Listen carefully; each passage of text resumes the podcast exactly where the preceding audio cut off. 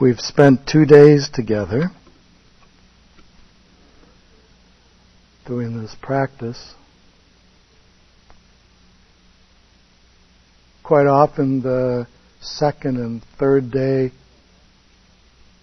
are, well, at least they have the reputation for being the most difficult. So, so far, so good. Huh?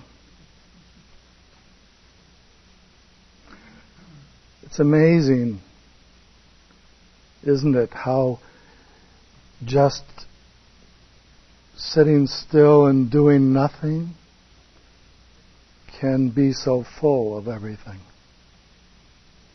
And at times really so difficult.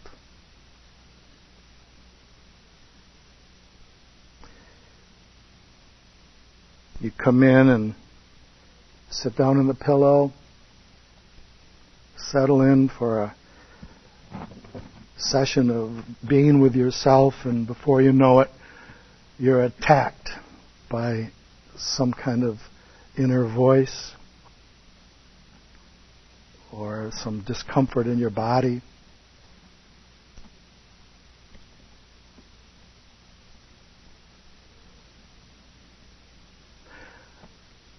I think it's interesting that the Buddha's first enlightenment and his first teaching was on the truth of suffering.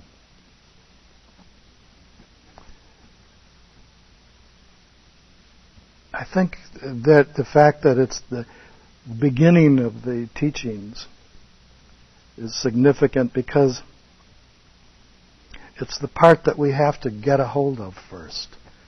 It's the, it's the part of the teachings that we have to really open up to and understand deeply that it's true. When you come in and sit down in a meditation session, very often I think you'll you've noticed these last couple of days there's a sense of of um, it isn't things are not quite right. There's a it's not altogether okay. Some discomfort that seems to be lurking constantly in the background for us. And then the that child inside, the, the one that carries the pains of of wounds that happened a long, long time ago, begins to make himself or herself known.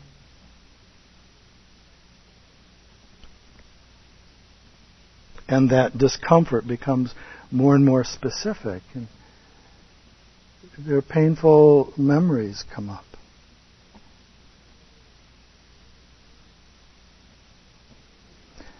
And there's this sense of a voice very often in the mind, maybe more than one, commenting on everything, talking about how maybe it could be better or what's wrong with how it is. Mostly, probably, what's wrong with how you are and how you could fix it if you really had it together. That voice. And then when it finishes with you, uh, then it starts on everyone else. Right? The person next to you. The one who breathes too loud. or the one who always comes in late and walks so aggressively. How dare they walk aggressively?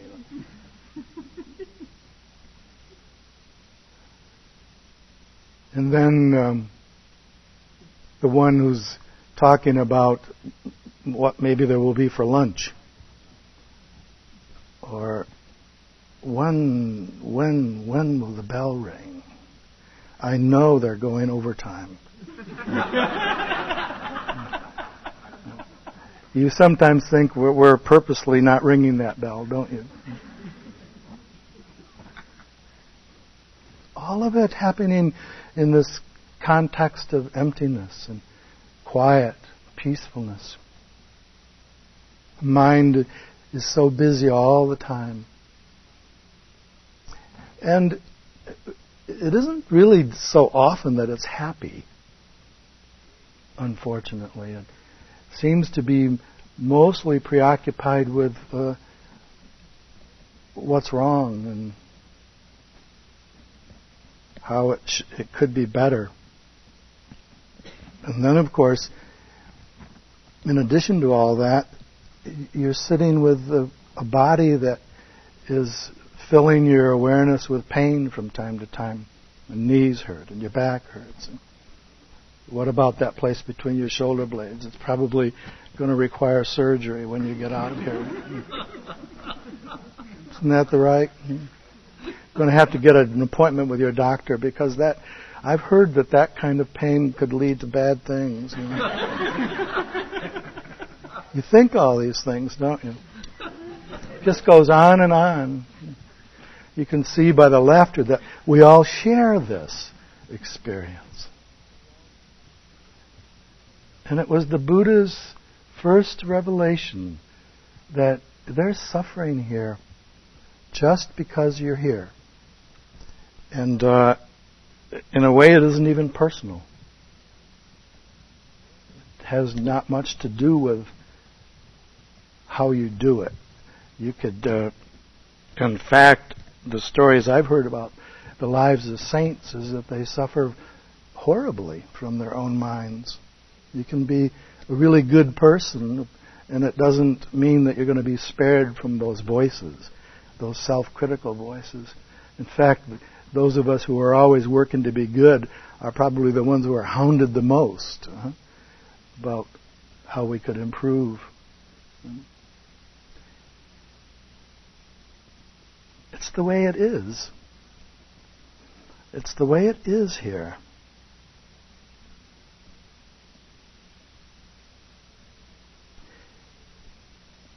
That there is hardship. And, and this mind body process is really difficult. There's just no question about it.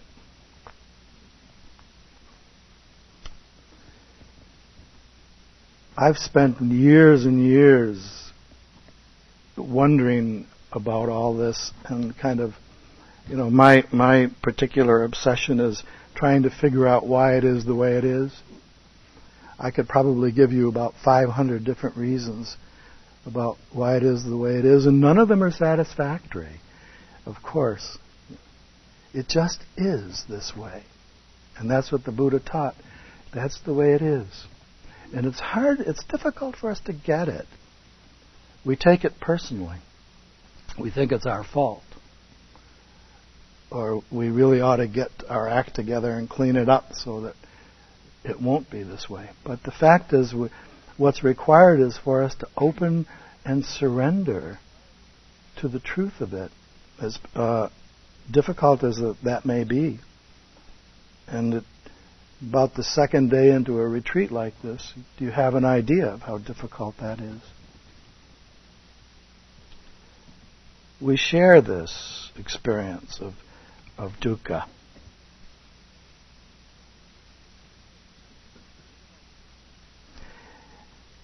It's difficult to speak about all this these days without having in mind current events and the, the horror that came upon us on September 11th. Mind wants to consider all of that and make connections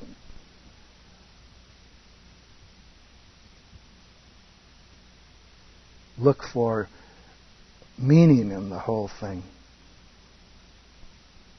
And I think that um, it's worthwhile for us to search for meaning in this. I think that um, something happened to our collective psyche on that day, and that we have all been in some way altered indelibly. And the statement that you hear on the radio or on the television or in the news that things will never be the same again. I think that's true. Something has happened, and it and it bears us looking closely at it. And because I I come from several traditions, I tend to look at it through those lenses. One of the, my traditions is that um, my teacher was a student of Freud, so I have a direct lineage to Freud in Western psychology. And then also, um, the other tradition is, is, the more spiritual tradition. Tradition. My introduction to spiritual life really happened many, many years ago. Uh, and I spent some time with a spiritual master in India before uh, I ran across Jack and Joseph and Sharon and became interested in Vipassana. So,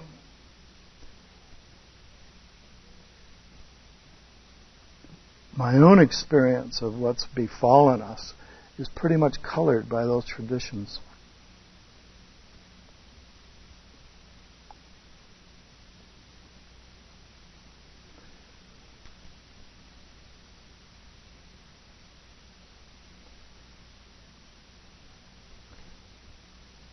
For some time now,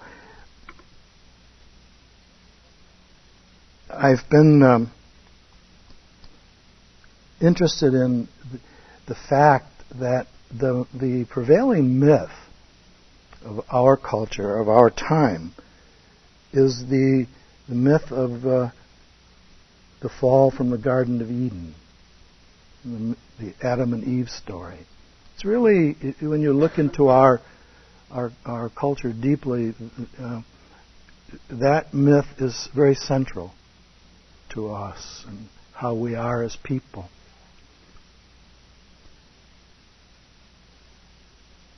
What happened there in that story? In that fall, it came about as a result of our discovery of the knowledge of good and evil. It's interesting. The knowledge of good and evil. Good and evil being the primary polarities in our consciousness, in this dual consciousness. The primary opposites, good and evil. And when Adam and Eve ate of the tree of the knowledge of good and evil, that was the precipitation for the fall and the banishment from the garden, from paradise. And we have been struggling and suffering laboring and in pain ever since, according to this myth.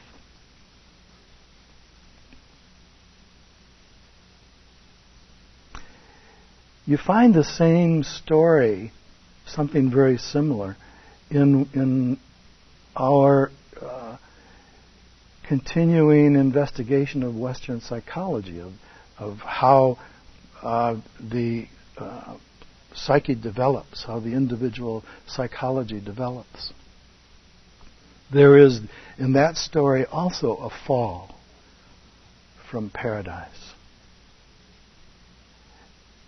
And it seems that the fall from paradise in both of these myths results in our being somehow immersed in uh, a land a realm of contrasts, opposites. In other words, we, uh, in this fall, we emerge into a consciousness that is split upon itself, with the two sides being forever in opposition to each other. And that that really is very central to our nature as human beings.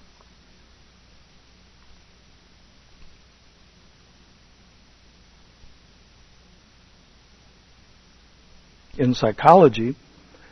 The story is that uh, around six months or so, the the newborn baby begins to show signs of self-consciousness. Uh, there seems to be some kind of separation uh, uh, uh, that happens in, in awareness, so that there is this developing sense of uh, identification with self being in here and other being out there, the separation from the breast, the, the good mother,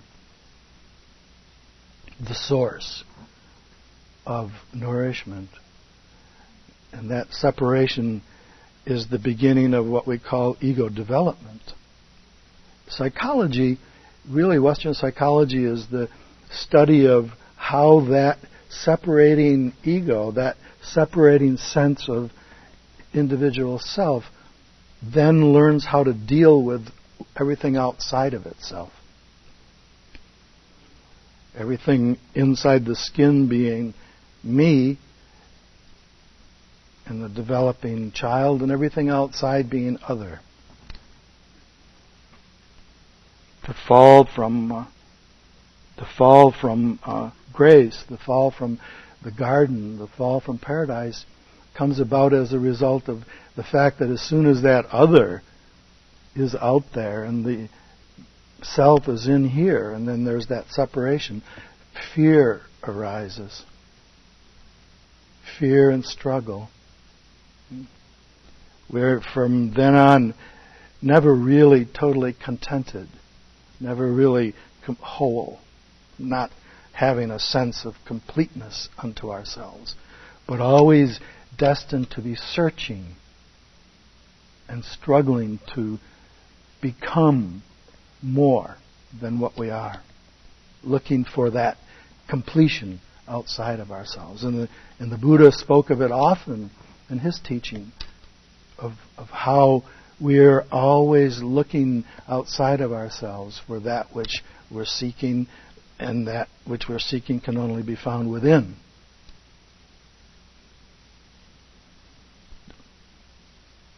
In Western psychology, that that developing self, that developing sense of individual self, is the story of of uh, normal life.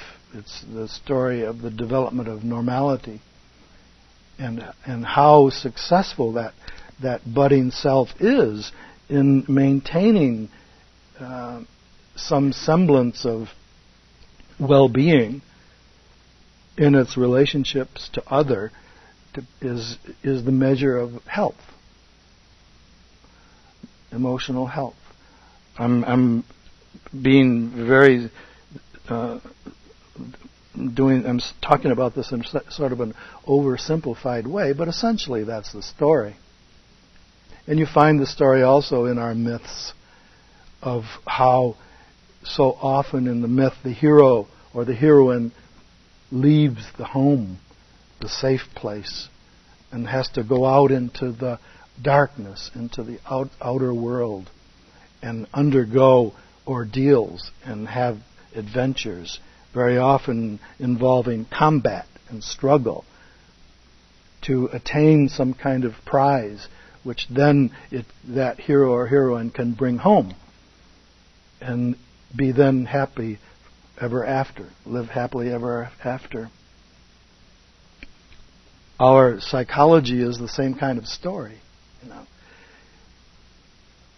If you're lucky enough to grow up in a nourishing environment where you get touched and where people regard you with with good goodwill and affection, you're much more likely to be able to leave home and and uh, make your way in this confusing world and uh, go through your struggles and come through them successfully with a sense of of, of uh, self-caring and self-love, and then be able to bring that prize home and make your own family, create your your own nest so to speak. So that story of the fall is everywhere. And uh, it's in the teachings of the Buddha too. Only instead of the the um, story of normal development that we get in, in Western psychology, the Buddha calls it uh, ignorance. Quite a different perspective.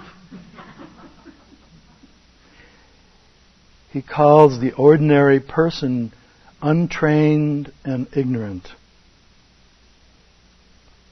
That includes all of us, of course, because we are immersed in this realm of duality, and we all are identified as egos, and we all do at some level think that these things, these structures, are who we are. You see, and and out of that very strong cellular belief comes all of our attempts to um, uh, make ourselves somehow safe and comfortable. Out of that belief comes is the source of all of our, our longing, painful longing for completion and connection that you feel in a retreat like this as you're sitting and doing your practice. You know, that sense of of of needing to find a way to be whole and united with everyone else and everything that is. Finding a way back to paradise. This is a poem from Adrienne Rich, one of my favorite poets. And uh, it, it's uh, especially applicable to these times. But there come times, perhaps this is one of them, when we have to take ourselves more seriously or die. When we have to pull back from the incantations, rhythms we've moved to thoughtlessly and disenthrall ourselves. Bestow ourselves to a silence or a severe listening. Cleansed of oratory, formulas, choruses, laments, static crowding the wires. We cut the wires, find ourselves in free fall, as if our true home were the undimensional solitudes, the rift in the great nebula. No one who survives to speak new language has avoided this. No one who survives to speak new language has avoided this, this cutting of the wires. The cutting away of an old force that held her rooted to an old ground, the pitch of utter loneliness, where she herself and all creation seem equally dispersed, weightless, her being a cry to which no echo comes or can ever come. Hmm.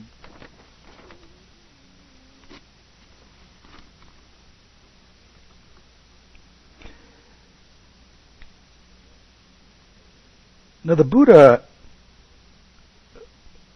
spoke of this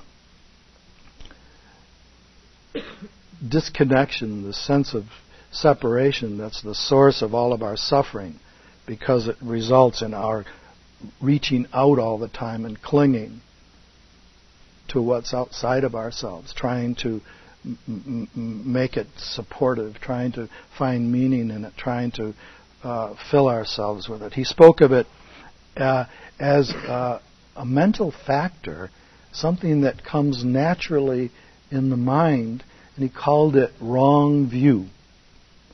So the ignorance that he speaks of and that we're dealing with in practice here is not anything that we have created, and it's not anything that is our fault. Wrong view is how we're born and how we develop Western psychology is the story of what happens when wrong view starts to become active. Wrong view is this seeing ourselves as something distinct and separate, having intrinsic separate existence compared to the rest of the world. Wrong view is separateness. Wrong view is what the Buddha taught as a mistaken point of view, uh, a, a misunderstanding about how the world is. And when he talked about the Four Noble Truths as being suffering and then the cause of suffering, and the release from suffering, the possibility of freedom from suffering, he was talking about our working with this quality of mind that we're, we inherit called wrong view. We are all sitting here dealing with wrong view. You see? But we're so we're so caught up in the pain of it that we get preoccupied with the, the way the knees hurt. And we get preoccupied with the voices that come in and tell us we're not okay. And we get preoccupied with the memories of past wounds that we uh, that come into the present time and we obsess about. We get preoccupied with our, our, our suffering. And that's necessary. It's necessary because that's how we get it. That's how we start to understand what he's talking about when he says that there is inherent in this life suffering.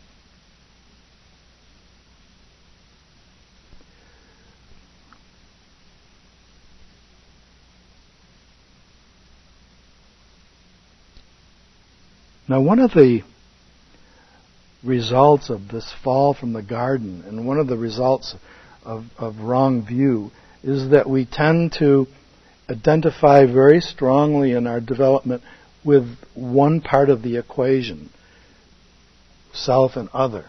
We identify very strongly with being a self. And then in, inside that self, there's also a split. The split goes on and on and on and on, way back to the beginning. And that, that split inside is uh, a split between uh, good and bad, what's desirable and what's not desirable. And we try to, to uh, associate ourselves very strongly in our thinking with being the good, most of us. And what happens from that process is that we tend to deny the other part of that duality, and it becomes what John was talking about last night beautifully. It becomes our shadow. That which we are not aware of, that which we don't know about, that which we deny, the dark side of our minds. You begin to get hints of it when you're sitting here in, in practice because you're sitting and innocently paying attention to your your breath and feeling the body and kind of uh, beginning to relax a little, and all of a sudden something rears up back there and said, "Yeah, but you could have cancer now." or it rears up and said, "You're going to be in a plane crash when you leave here." Some horror comes arising up out of the darkness. Mm. That's the shadow speaking to us. So in this practice, we, in, in the Western psychology, the work is to make the unconscious more and more conscious. Hmm? And in this work, it's also the same. Only we we settle into this process of opening and relaxing and allowing that shadow to make itself known equally as well as the other side the, the side that's striving to do right and to be good.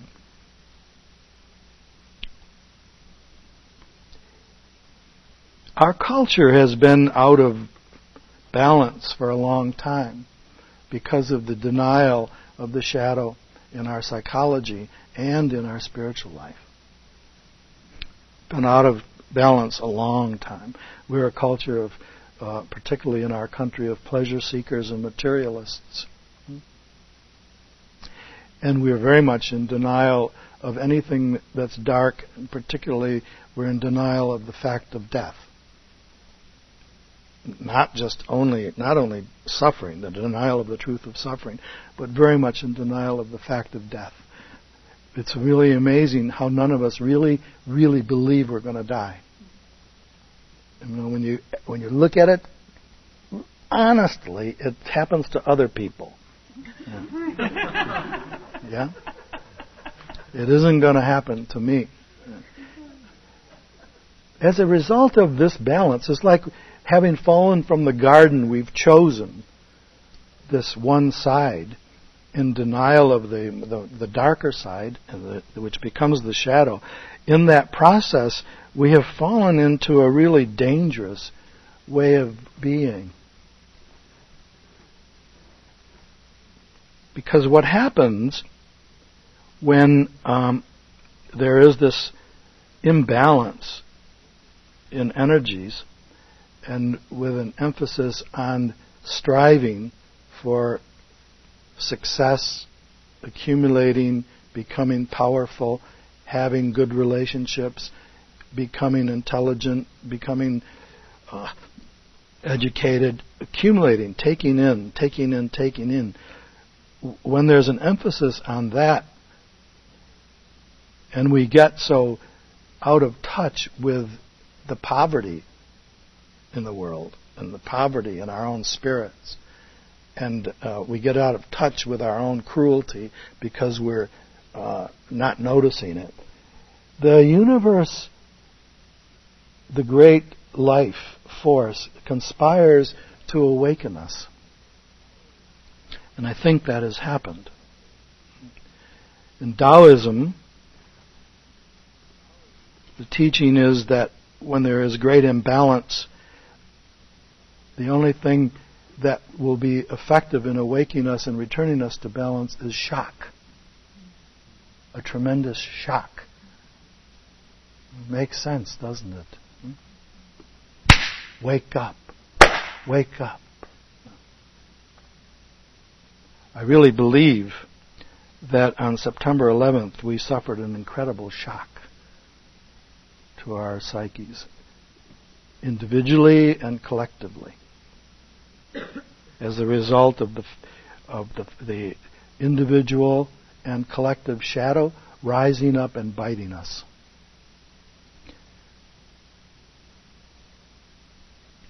Now, the result of that has been, of course, uh, there's a whole part of the population that's ready to go to war with the shadow and get back at it.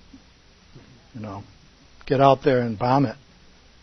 But the fact is that it's within us. And you know that from sitting in practice because you can find in your own mind cruelty and hatred and lack of compassion. So if it's in our own minds, and there isn't anyone here who doesn't have some negative darkness in the mind, if that's true, then it's got to be in the collective also.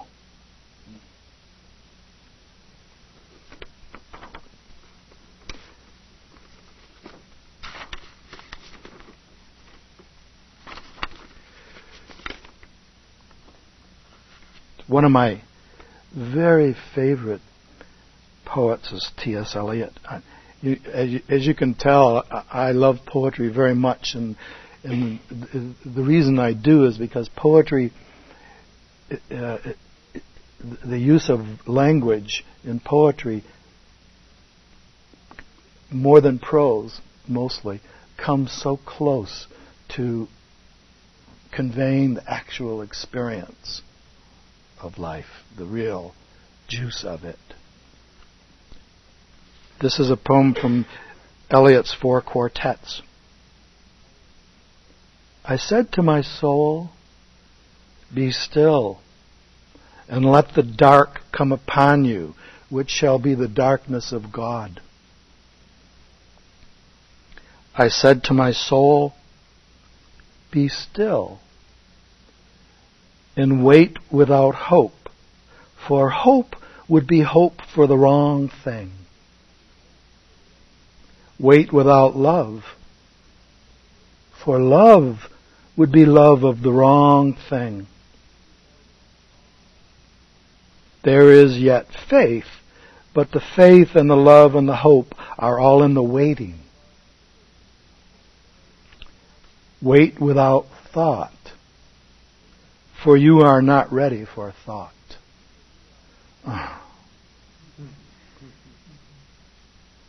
Thought is the primary tool of the egoic self. Chogyam Trungpa called it thought the, the ego's foot soldiers, and the ego being the sense of separateness. Wait without thought, for you are not ready for thought. So the darkness shall be the light, and the stillness the dancing. You say I am repeating something I've said before. I shall say it again. Shall I say it again? In order to arrive there, to arrive where you are, to get from where you are not, you must go by a way wherein there is no ecstasy. He's talking about this process of awakening, and it isn't fun often. It's sometimes a, a bold confrontation with suffering. You must go by a way wherein there is no ecstasy. In order to arrive at what you do not know, you must go by a way which is the way of ignorance. In order to arrive at what you do not know, you must go by a way which is the way of ignorance. In order to awaken from the imbalance, in order to suffer the shock of awakening, you have to be rendered unable to know anything for sure because everything that you're committed to knowing is uh, in denial of that which you don't know. So the whole idea is to awaken to not knowing anything, and, and it's called divine ignorance. In order to arrive at what you do not know, you must go by a way which is the way of ignorance. In order to possess what you do not possess, you must go by the way of dispossession. You have to let go of everything in order to possess what you haven't got, which is everything. You have to let go of everything you think you have. You know, it's so radical, this practice. We're sitting here learning how to let go of everything. Nothing can go with you on this journey. Nothing. Nothing, nothing. Not anything you think, not anything that you remember, not anything that you think that you are, not anything that you hope. This radical practice has to do with the absolute surrender into nothing and to not knowing before there can be any kind of awakening. And that's why coming into contact and knowing deeply your suffering is so important and so much a part of the practice. In order to possess what you do not possess, you must go by the way of dispossession. In order to arrive at what you are not, you must go through the way in which you are not. And what you do not know is the only thing you know. Hmm. What you do not know is the only thing you know. The only thing you know is that you don't know. And what you own is what you do not own. And where you are is where you are not. Sounds like double talk, but really, really, really, it's a description of this radical process of meditation.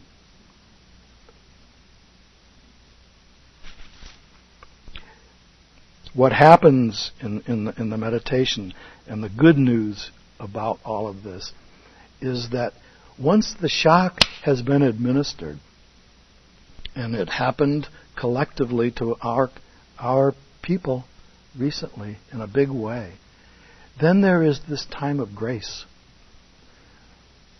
where what you know and what you believe in and what you're certain about has been wiped out. The structures inside crumble. A time of grace comes in which there is not knowing anything, not having anything. There is only this presence in the moment. When you sit in the meditation in a retreat like this, you're learning about presence. Back of all of the stuff in the mind, back of all of the pain in the body, back of all of the uh, static, all the chichorero, all the longing and the wishing and the sense of helplessness, back of all of it, there is some kind of healing. There is some kind of healing that's possible. But not without opening to the darkness, not without opening to the suffering, not without opening to the loss of everything, not without opening to the grief, not without opening to the rage, not without opening to all of it, all of it. So that's why we say so much in the practice when we're giving instructions. Allow it, allow it, allow it. Whatever it is that comes, it's okay. Whatever it is that you experience, it's okay. Don't push anything away because pushing away is clinging too. This is a, a, a healing process we're involved in and it's and it's a, it's a miracle. It's a great, incredible grace that we have the opportunity to do it, especially now in these times. We have this opportunity to sit still, to confess not knowing how it should be, or who we are, or what we're here for, to confess total ignorance to realize that there isn't anything we can do to assuage our pain. There isn't anything we can do to make it go away. We have this opportunity to open our hearts, to open, to open, to open, to surrender, to allow what is holy and what is divine to speak through each of us. Pablo Neruda, also one of my favorites. And now we will count to twelve, and we will all keep still. For once on the face of the earth, let's not speak in any language. Let's stop for one second and not move our arms so much. Isn't that beautiful? So simple. After those towers fell, since that time, it's been an opportunity to stop and not move our arms so much. It would be an exotic moment without rush, without engines. We would all be together in a sudden strangeness. There has been a strangeness, hasn't there? There's been some kind of strangeness. Fishermen in the cold sea would not harm whales and the man gathering salt would look at his hurt hands. Those who prepare green wars, wars with gas, wars with fire, victory with no survivors, would put on clean clothes and walk about with their brothers in the shade, doing nothing. That's what you're doing. What I want should not be confused with total inactivity. Life is what it's about. I want no truck with death. If we were not so single minded about keeping our lives moving and for once could do nothing, perhaps a huge silence might interrupt this sadness of never understanding ourselves and of threatening ourselves with death. Perhaps the earth can teach us, as when everything seems dead and later proves to be alive. Now I'll count out to 12, and you keep quiet, and I will go.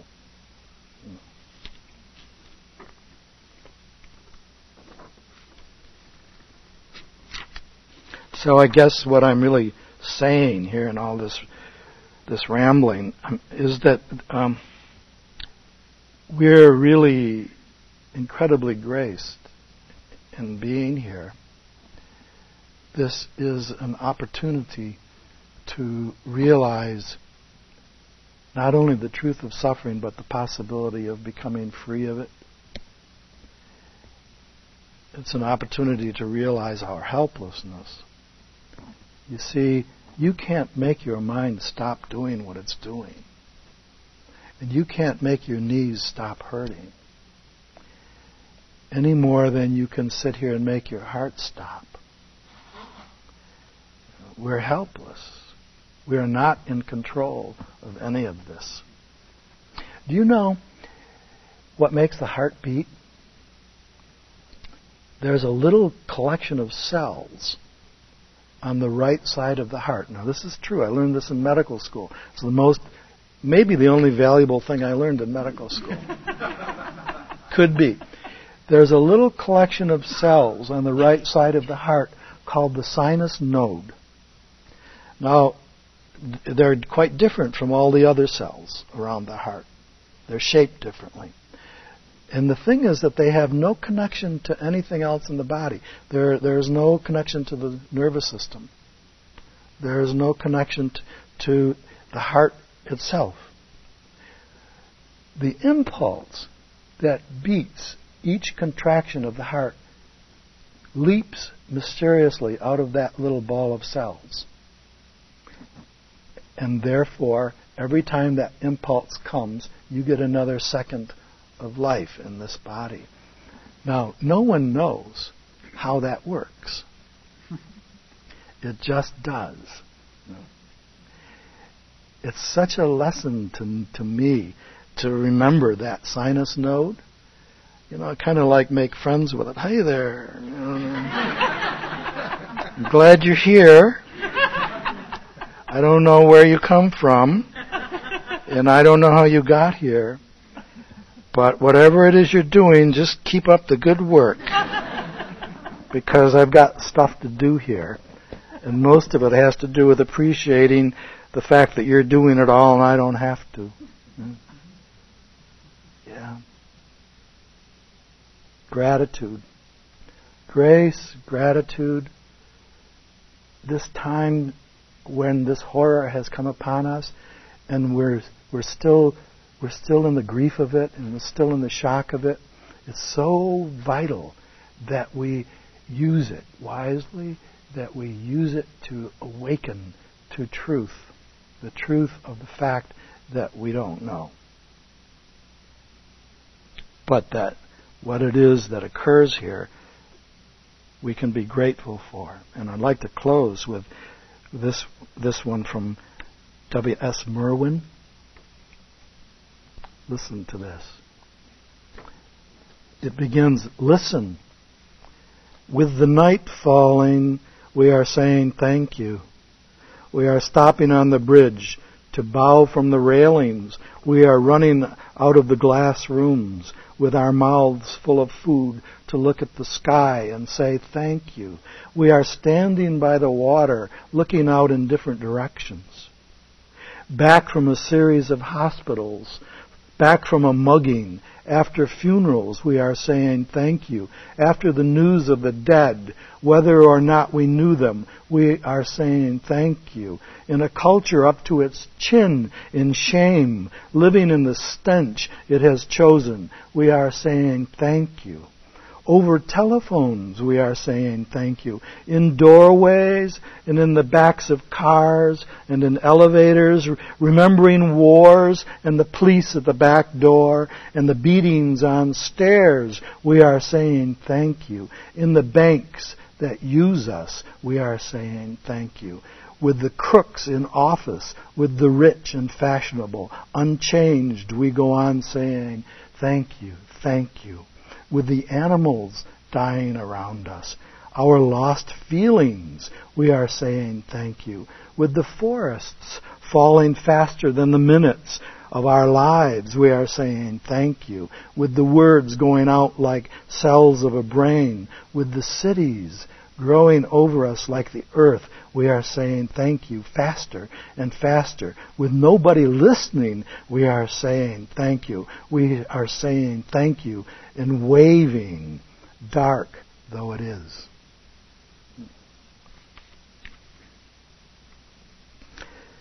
So, I'm so happy you're here. That we're all here. I'm as happy that you're here as I am that the sinus node is here. And it's about the same thing, really, isn't it? We're all out of that same mystery. And the more we stay in touch with that mystery, the better for us. Because we won't build bombs if we're in touch with it. And we'll be kind to each other when we're in touch with it. And our hearts will fill with real compassion when we're in touch with it. Thank you for your attention.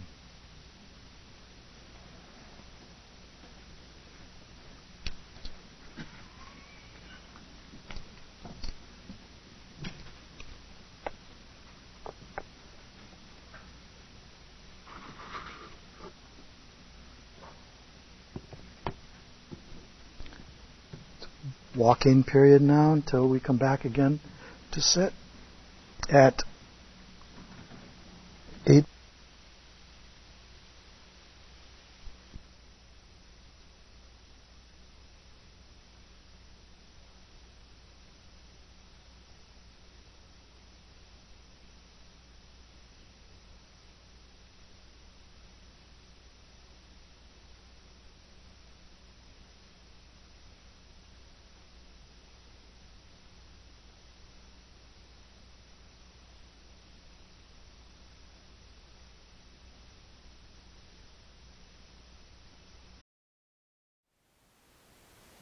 Thank you for listening. To learn how you can support the teachers and Dharma Seed, please visit dharmaseed.org slash donate.